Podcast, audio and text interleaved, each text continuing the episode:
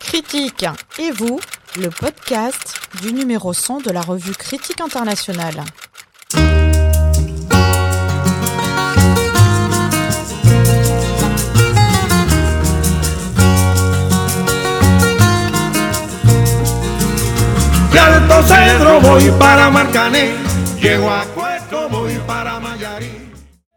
Pour fêter la parution du numéro 100 de Critique internationale, nous allons à la rencontre de ces lecteurs. Dans ce podcast, des enseignants-chercheurs, des étudiants, des acteurs de terrain nous racontent comment un article de la revue a contribué à nourrir une recherche, à les intéresser à un cours ou à interroger leurs pratiques professionnelles. Parce qu'une revue qui vit, c'est d'abord une revue qu'on lit, le comité de rédaction vous propose de déambuler dans cette grande bibliothèque des sciences sociales qu'est Critique internationale. Aujourd'hui, nous écoutons le choix de Christophe Jaffrelot. Bonjour Christophe. Bonjour. Christophe Jaffrelot, euh, vous êtes directeur de recherche euh, au CNRS, euh, rattaché au Centre de recherche internationale de Sciences Po à Paris. Et il me semble que vous avez été aussi membre, si ce n'est directeur de, du rédacteur en chef de la revue Critique internationale, c'est bien ça? Oui, l'un puis l'autre. En vérité, le premier directeur, c'est bien sûr l'architecte de la revue, Jean-François Bayard, J'étais à ce moment-là rédacteur en chef, je l'ai été pendant cinq ans, et puis directeur euh, de la publication lorsque je suis devenu directeur du série.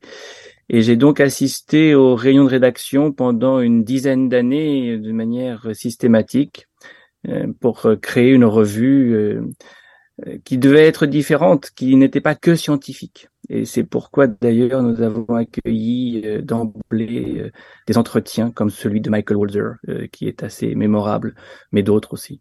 Et alors justement, quel article avez-vous choisi de nous présenter aujourd'hui? Eh bien, l'article de James Scott. James Scott est un politiste, mais un politiste très atypique sur la scène américaine. Alors, L'article s'intitule très simplement La montagne et la liberté ou pourquoi les civilisations ne savent pas grimper. Titre bien énigmatique. Euh, et c'est effectivement une façon de mettre en énigme le propos. Euh, la, question que Scott pose est simple, a priori. Pourquoi l'État cherche-t-il à étendre son emprise sur les populations des montagnes de façon aussi systématique? Hmm. Et euh, il répond, à partir de son terrain euh, sud-est asiatique, bien sûr, euh, à partir de l'histoire, en expliquant que eh bien l'état hydraulique, hein, l'état qui a besoin de bras pour mmh. euh, que les rizières produisent, fait fuir cette main d'œuvre qui se réfugie dans les montagnes. elle se, se, réfugie aussi d'ailleurs dans les montagnes ceux qui fuient la christianisation, mmh. d'autres influences culturelles. Et euh, ce que Scott explique ensuite, et c'est le plus important, le plus intéressant pour nous, euh, en tout cas pour moi, c'est que euh, de cette fuite naissent les groupes ethniques, qui ne sont donc pas le produit de culture ancestrale, mais de processus politiques et social. et, et l'État centralisateur va encore accentuer cette création de groupes ethniques en s'attaquant au particularisme. On a une dialectique mobilisation, répression, euh, qui débouche même sur du séparatisme.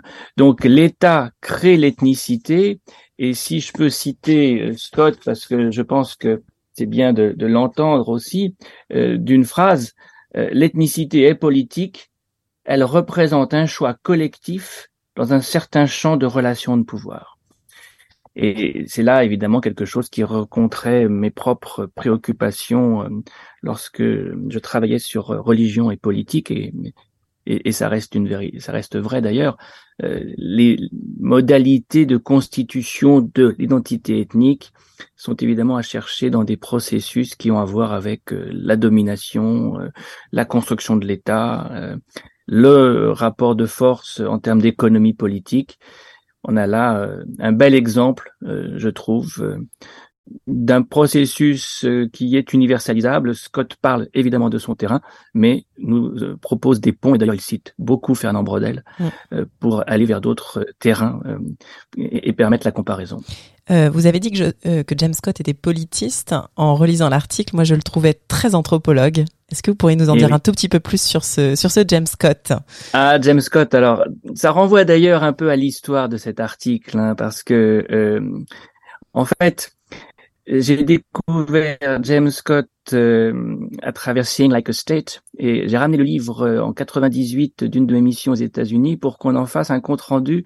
Et dans le premier numéro de Critique internationale, Peter Geschirr euh, fait donc un compte rendu du livre euh, de James Scott. Et, et- et c'est euh, euh, ce compte rendu, ce, ce numéro 1 de critique internationale que j'amène à James Scott à Yale où je faisais une conférence en 99 Euh, et, et il m'accueille à la fois en français et en sandales comme euh, euh, il savait le faire et, et je découvre effectivement une personnalité euh, extraordinaire, euh, un, un homme qui s'est investi dans les peasant studies, qui a beaucoup travaillé donc sur la ruralité et sur la façon, ça on le connaît mieux, euh, dont la plèbe peut résister au pouvoir. Hein. Mm. C'est, c'est la grande œuvre de, de James Scott euh, qui, qui est reflétée par cette problématique. Un homme qui est donc totalement atypique dans la science politique américaine, euh, qui est déjà dans les années 90 en voie de mainstreamisation. Et, et moi, je participe d'ailleurs au mouvement Perestroïka, qui Hmm. est en train de réagir à cela. Mais un homme dont la science politique, évidemment, nous parle, parce que la science politique américaine qui nous parle le plus, elle est faite par les anthropologues, elle est faite par les sociologues, elle est faite par euh, euh, tous sauf des politistes en général. Alors vous avez euh, bien résumé à la fois le- l'article et, et donné un aperçu du personnage. Pourquoi est-ce que c'est cet article qui vous a marqué en particulier dans toute cette euh, cette bibliothèque que vous connaissez bien en plus pour avoir justement euh, été un membre très actif euh, de cette revue? Bah, j'ai beaucoup hésité pour être franc, parce qu'il y en a beaucoup des articles que j'aurais aimé citer. Euh, Pierre Asner, par exemple, hein, qui euh, a aidé euh, la revue dès le début d'une manière euh, admirable. Mais cet article, alors d'une part à cause de la rencontre que j'ai évoquée, d'autre part pour une raison non négligeable de forme, mais que je tiens à, à mettre en avant. Il a été traduit par Rachel Bouissou. Et Rachel a été pendant des années celle qui a euh, traduit, édité les textes. Elle a passé euh, euh, la, la main ensuite euh, à Judith Burko. Et pour moi, c'est la façon dont on crée des institutions. De même que j'ai passé la main à Daniel Sabag et à Catherine Perron. C'est ainsi que l'on crée des institutions euh, en, en- en faisant euh, un relais. C'est une course de relais, la science. hein. Euh, Donc ça, c'est un point, un autre, un autre point non négligeable. Et puis sur le fond, euh, c'est vrai que euh, ce constructivisme-là, cette façon d'expliquer l'identité en politique par des facteurs qui ne sont pas culturels, c'est un combat sans fin. C'est un combat qu'il faut toujours mener. On remet toujours euh, euh, l'ouvrage sur le métier. Et moi, je le fais plus du côté de la question religieuse, mais euh, la question ethnique est tout aussi pertinente pour euh, explorer cette même euh, problématique. Et alors justement, comment est-ce que vous évalueriez la, la postérité de, de cet article dans, dans les débats actuels justement sur la question, que ce soit sur celle de l'État, de l'ethnicité ou de la religion, puisque comme vous l'avez dit, il parle aussi de, de cette manière dont euh, ces montagnes ont été aussi un refuge pour ceux qui étaient euh, aussi menacés euh, ou qui représentaient des minorités Moi, je crois que ça reste d'une très grande actualité, que euh, les mécanismes qu'il met en avant euh, sont toujours observables aujourd'hui.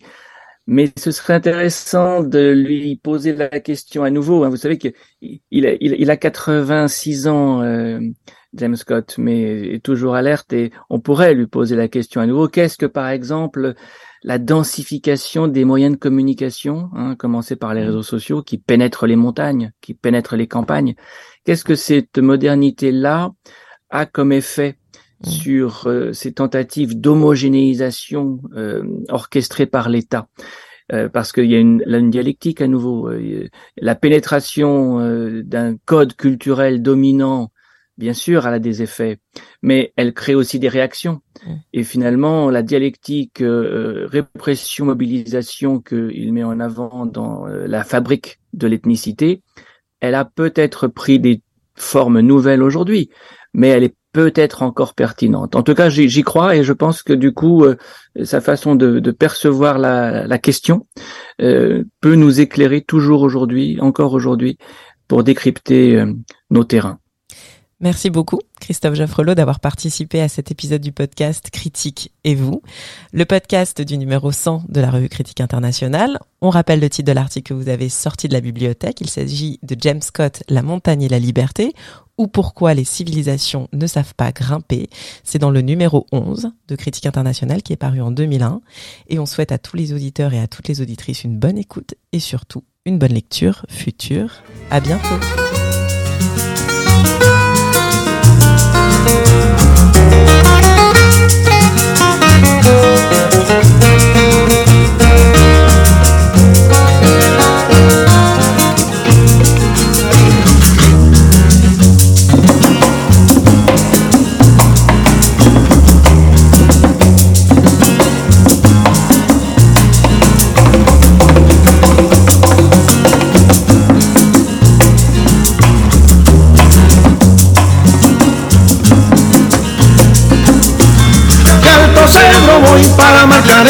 Llego a Cueto voy para Mayarí.